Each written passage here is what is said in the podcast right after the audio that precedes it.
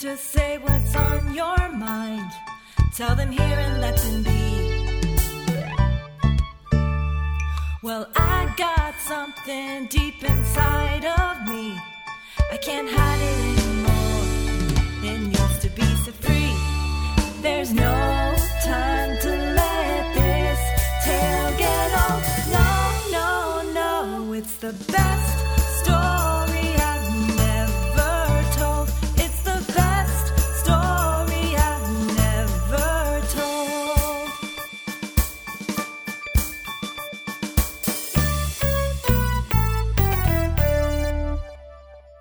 Hello and welcome to the show. Uh, my name is David No. With me is guest interviewer, film auteur Kevin Del Principe. Hello, everybody. So today in this episode, Kevin's going to interview me as I step on the hot seat, go into the belly of the beast, the valley of the wolves, and uh, tell what I think is the best story I've never told. And it's a story I, I don't tell. And uh, and for my part, you know, I've known David now for what is it, seven about seven years, I would say. Are you serious? Yeah, I think so. I think we met. Well, I yeah, mean, seven. Yeah, Yeah, you're right. right. Yeah, we met. Yeah, 2011. yeah. Um, and you know, I've always had a lot of respect for David. We sort of hit it off when we were in film school, um, but we've stayed friends all these years. And um, like, there's a lot that I like about David, but I really like how loyal David is, how disciplined he is, and also how like sort of, you know, he kind of finds this way to kind of navigate through life. You know, really, it, to me, it feels like effortless of just like being an awesome dad and husband. And uh, so, in any case, one thing I've liked about getting to know David all these years is it's sort of like a slow burn, you know, like probably for both of us, where we kind of open up a little bit more, you know, each time we meet. So I'm curious to hear, you know, what story he has to tell. Wow. Uh, today. Uh, this is starting off really great. cool. All right. Well, let's let's, let's, let's Just, just, just heap more praise onto me for I can. Well, I can do that. I mean, I thought that's why you asked you asked me here to do this. why. I, I, I thought you would be a good interviewer Okay. of me because you're also, you know, can you're a storyteller and you can try to see the story I tell and kind of see you know what questions would be great to follow up on. But uh, but yeah, so let me let me let me tell the story. So actually, it, it was before the the year I met you. Mhm. I I traveled abroad for the first time. So first I went on a honeymoon with my wife. We went to to Paris and Spain, which was like amazing. Uh, and that was the first time I left North America, and and I, and I saw kind of a touristy experience of, of traveling abroad, uh, and we had a really nice time and, and all that. And then when we got back, um, basically, we we had an opportunity to go to Bolivia, which is apparently the poorest country in South America, and we took it. And the reason we took it was sort of this, uh, was sort of based basically. We're going to get into tiger mom Asian parenting a little bit, but Okay. my my brother-in-law at the time had was in high school, just got his SAT scores uh, uh, during the school year, and not quite Ivy League level. So so Mhm. mother-in-law was concerned, felt he needed to pad the resume a bit, needed to boost his profile, uh, whatever he can. Knew that his daughter, her daughter, and son-in-law, myself and my wife, uh, were filmmakers.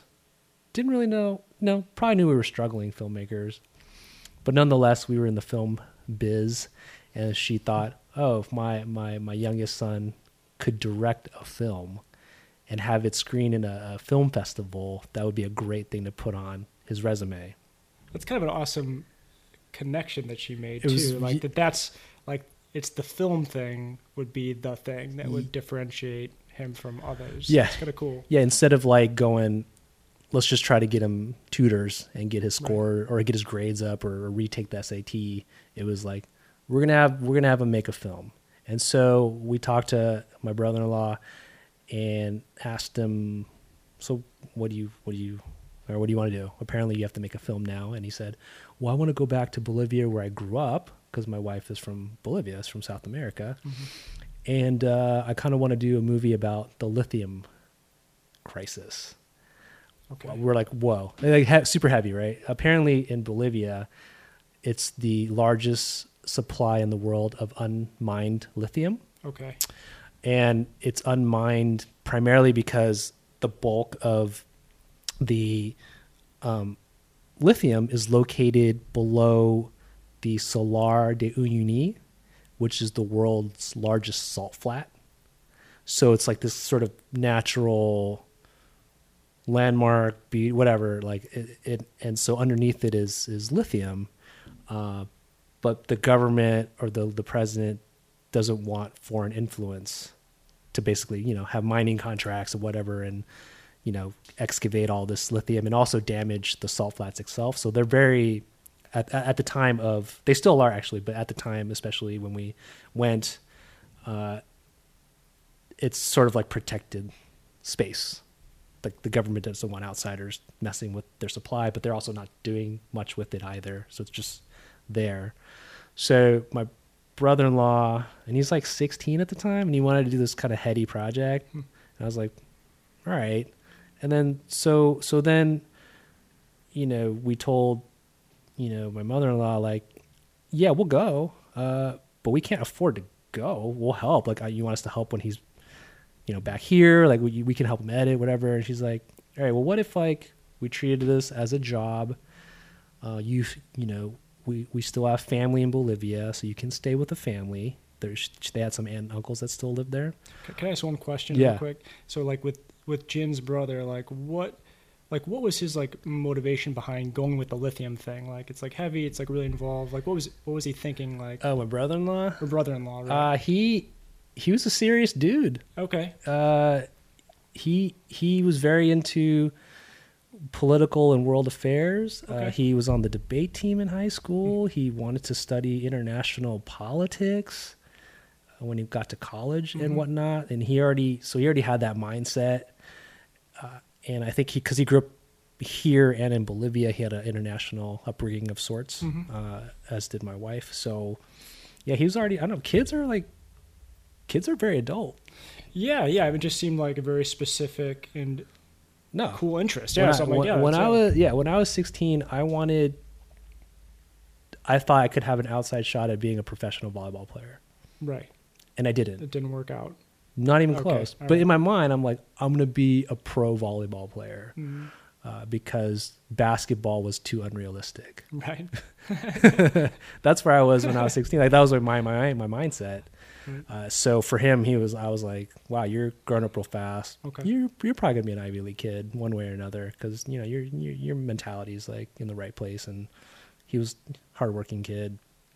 So, anyways, we so my wife and I, you know, we just had our honeymoon, so we're like, we can't afford to go. What we can't go to Bolivia. Like we can maybe help another way, but then her mom was like, look, if we treat it as like as a job or an investment where I'm investing in my my son my son, and what if we what if I paid for your flights and you stay with, you know, your aunts and uncles, and I'll give a little bit of a stipend. Um, can you go help him? Can you help him direct his movie? Maybe you can be, you know, producer and camera operator and and I and and right like that that I was starting graduate school later.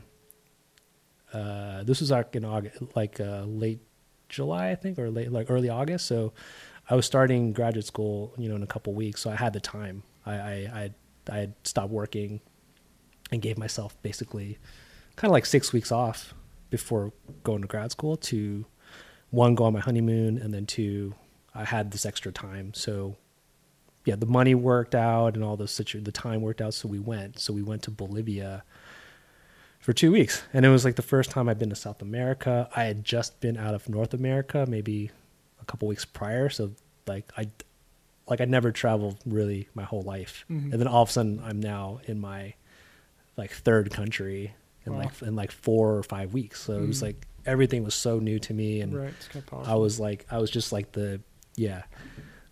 I just felt everything. I'd never seen what I saw in South America in terms of uh, the Bolivia, in terms of like, it was like a different kind of poverty Mhm. that I'm used to seeing in Los Angeles, right. but it's just different, you know. And so I saw that. I also saw like the the affluent life too. It wasn't like totally one sided. But anyways, so we were there in Bolivia, and then as you know, my wife and I knew as a little bit more veteran filmmakers, you know, this isn't going to be my my son my brother-in-law is not going to do a documentary about the lithium crisis.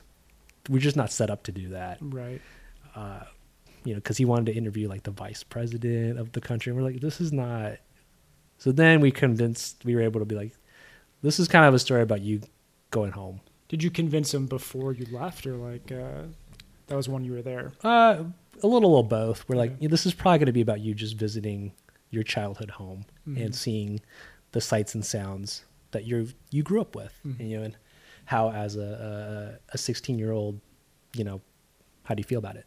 Uh, so that's kind of what it was. But we still wanted to go to these salt flats because it was cool.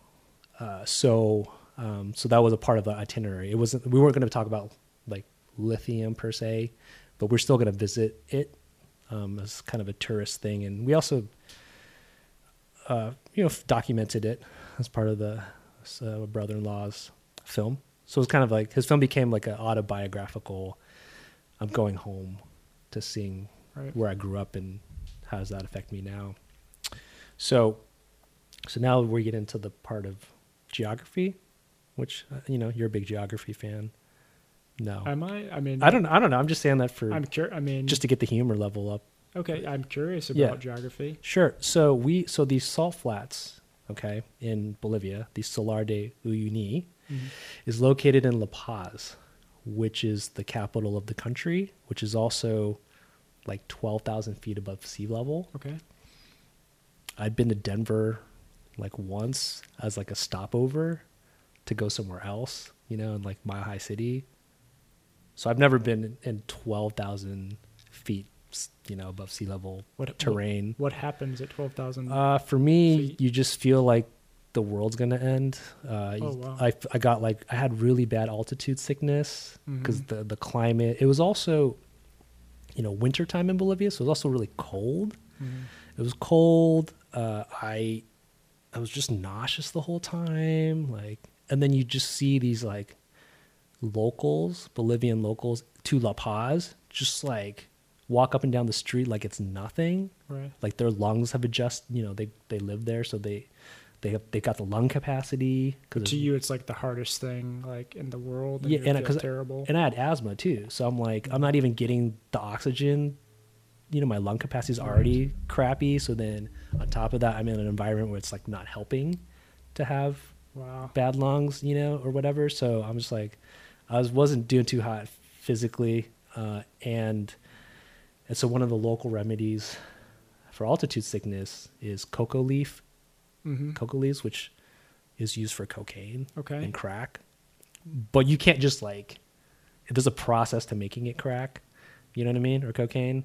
I don't know a lot about the process. Oh yeah, I don't know. I guess uh, we're not really cocaine uh, experts, but it's it's just a leaf.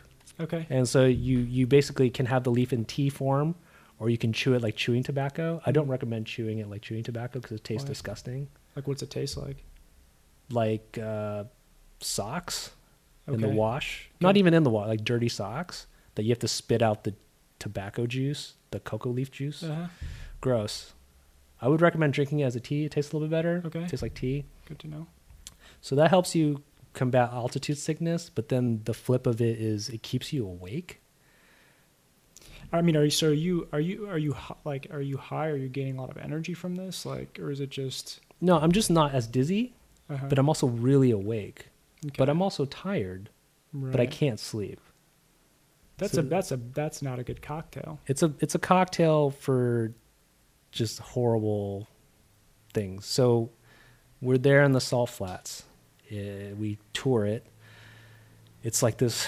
It's salt, but it looks like it's desert, kind of flatland oasis kind of a thing where you need a professional to take you around uh, because compasses don't work because of lithium. Lithium messes up the magnetic whatever scientific, you know, any any scientific listeners will know the gist. But you just need a pro to take you around, and and so we went on these like we were in these like forerunners, uh, and they toured us around to different like there's like different mountain levels that you see and you see like different naturey things but otherwise you're just driving like flat you just can't there's everything looks the same and and the, the pros they all kind of travel in packs the tour guides so that's that's how they kind of navigate they Mhm. they they safety in numbers and they follow each other's tire tracks Because it must be super disorienting, right? I mean, It's completely no, No disorienting. where you are, and it's really bumpy like Right. these aren't like highway streets this bumpy terrain Mm. uh, i was getting super car sick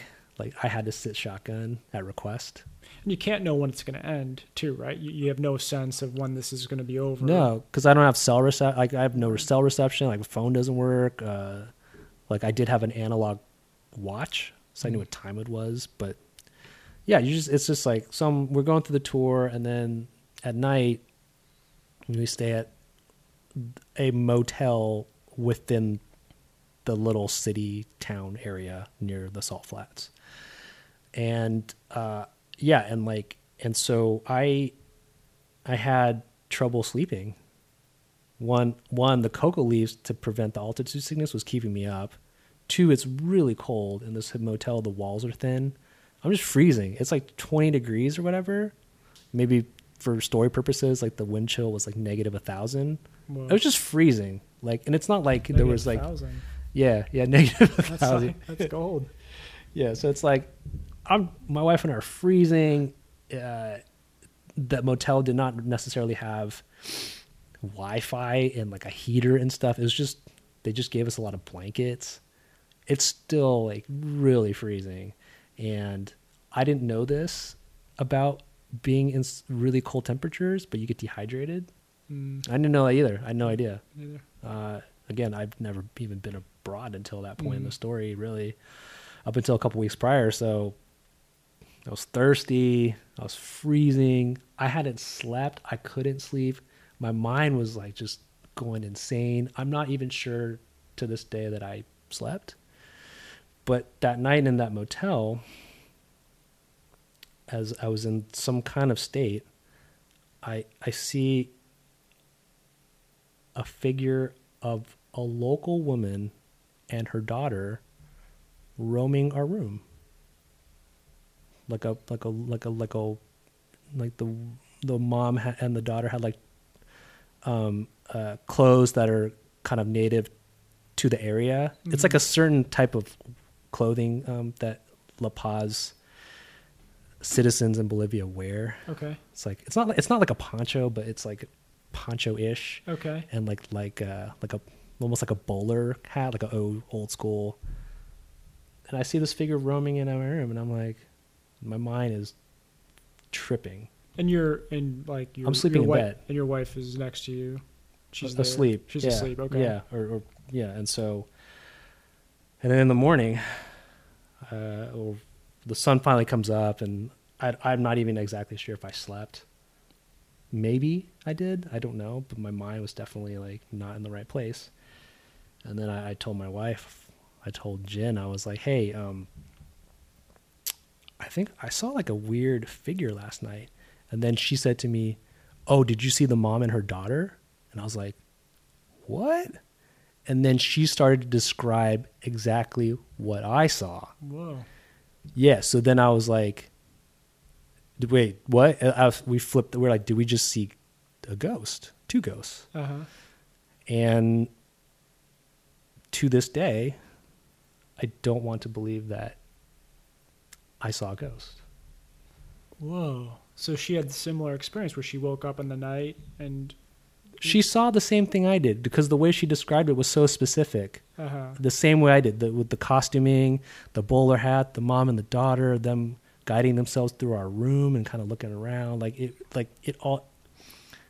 It, and then also like we had just gotten married. It wasn't like we're like this old married couple where our minds are in sync and we, you know, are on the same page. Right. It's like no, we had just gotten married too, so it's like, and we hadn't lived together prior, so it's like we we were still like learning how each other operates. As And she, and she described it so like before you did even. Yeah, because all I said was like, "Oh, I think I saw like this weird figure Oh, in her room," is- and she's like, that is something else. "She's like, oh, did you see the mom and the the daughter?" And I was like, "So that that's the story. so that's it. That's the story. That that yeah. And you guys try to process it, I'm sure, like in terms of like, is there any way to explain this or?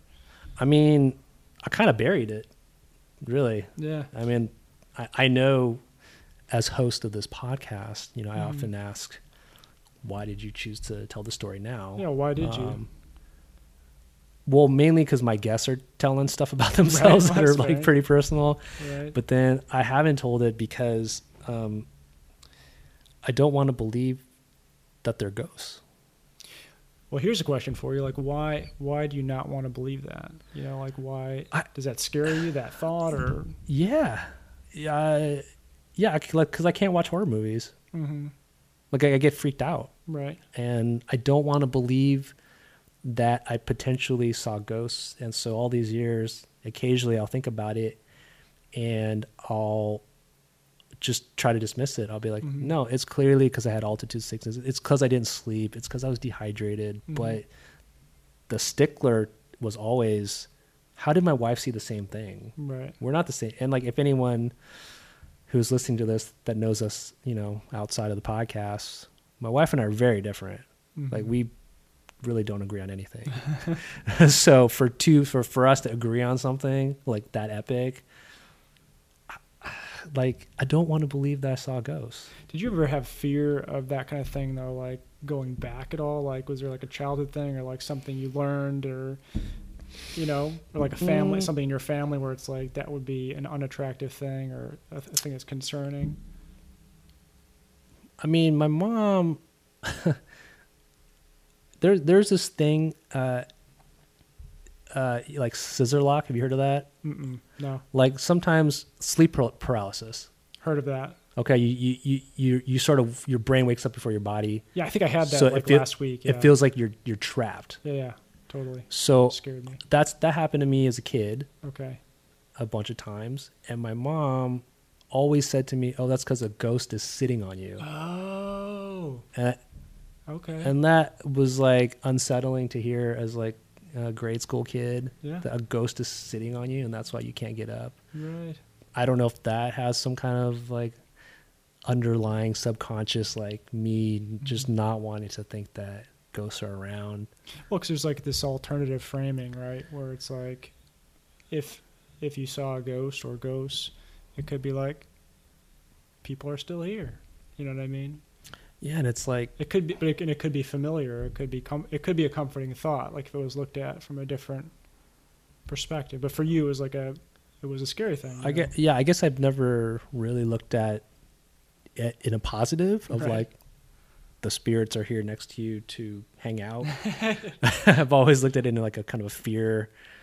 I guess I never looked at it as like the Casper the friendly ghost vibe. Right, it's always right. been the other way around of like they're gonna hurt you. Yeah, they're and, there to hurt you, And then you you have to try to explain to a rational person that oh I just I just saw a ghost and that's why I fell and got hit in the face or something. And people are like, You're crazy. Did you fall and hit your face? No, I just, Okay. I just, I still, it just gives me chills to know that I may have seen a ghost, Right. but I don't really believe in ghosts. But I guess I do because I keep thinking about how I pretty much, I'm pretty sure I saw a ghost, and my wife did because my wife did too. And she's not like a ghost person, so it's like two people who are like adverse to the idea of it, um, seeing. Yeah, I Yeah, don't. well, it's a stressful. I mean, the one thing I was gonna say about it is just like, you know, it's like a it's a stressful thing to sort of have two two things that are true at the same time, right? Cognitive dissonance. It's like, you know, you don't believe in ghosts and yet you saw a ghost, but at the same time, like that that very position is a sort of thing that that can force us all to kind of like learn or grow. You know, like when you have two truths at the same time and you have to deal with it, it's uncomfortable. But it's like if like all these years you've kind of been li- sort of like willing to like living with the sort of the discomfort of that.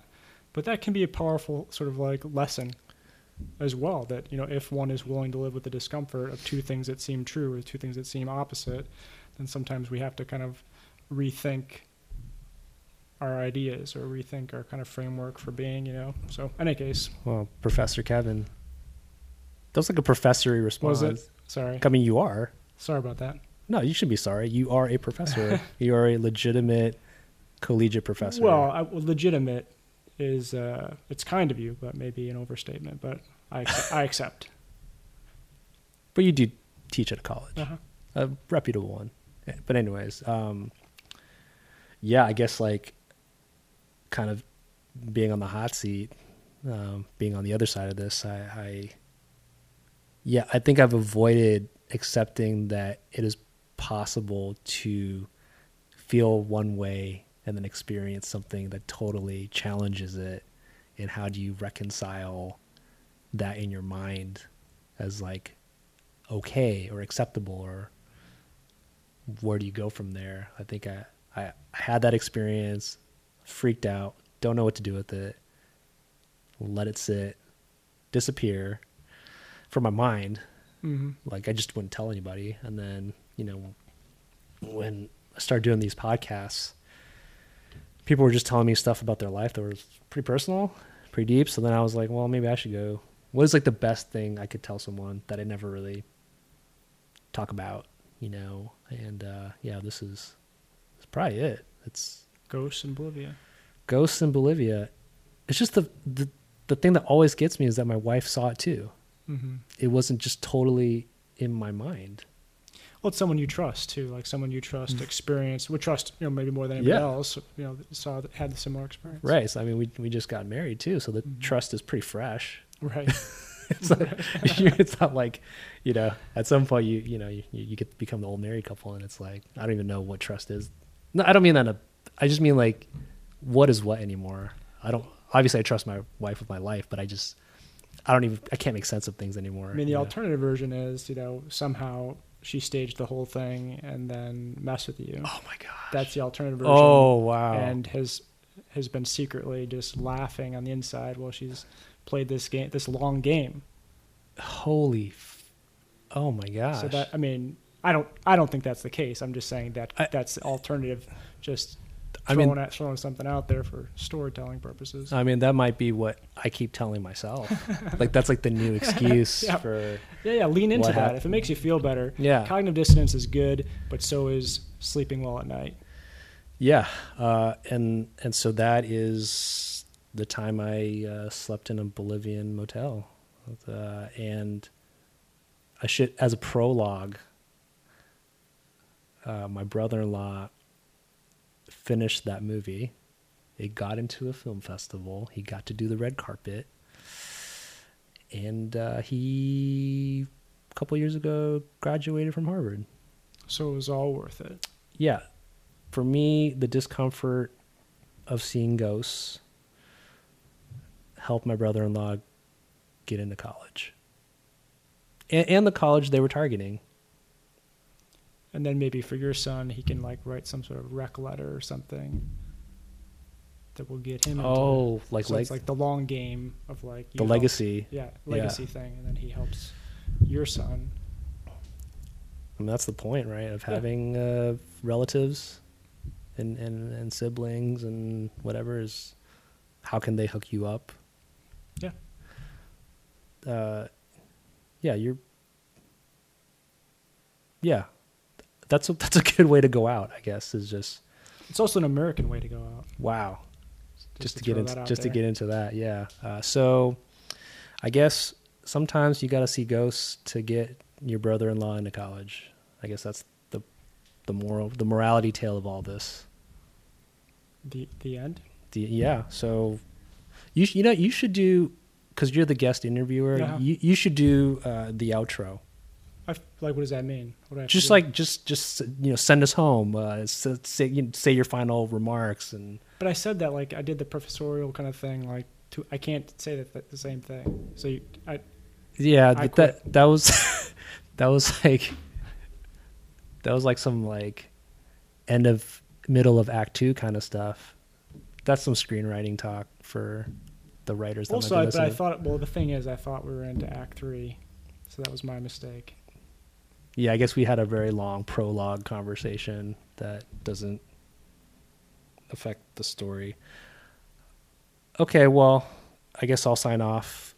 So thanks uh, everyone for listening. Thanks to my special guest interviewer, Kevin Del Principe I'm going to plug some of his stuff that may be out at the time this episode is airing, which is his novel, I Animal. Shout out to your publisher. Tumbleweed Books. Yep, yep, represent. And then uh, Up on the Glass, feature film, currently being edited. Yep. I'm going to plug nothing other than that it'll be fun to watch the Los Angeles Lakers in the upcoming season.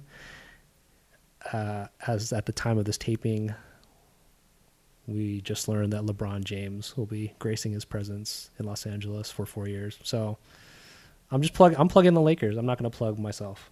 Yep. Things are looking up. Yeah, go go team, and uh, we'll see you next time. All right. You'd say bye. Bye. Like, bye. Bye. All right. Yeah. Okay. Hey, I think you want to listen to another one, right?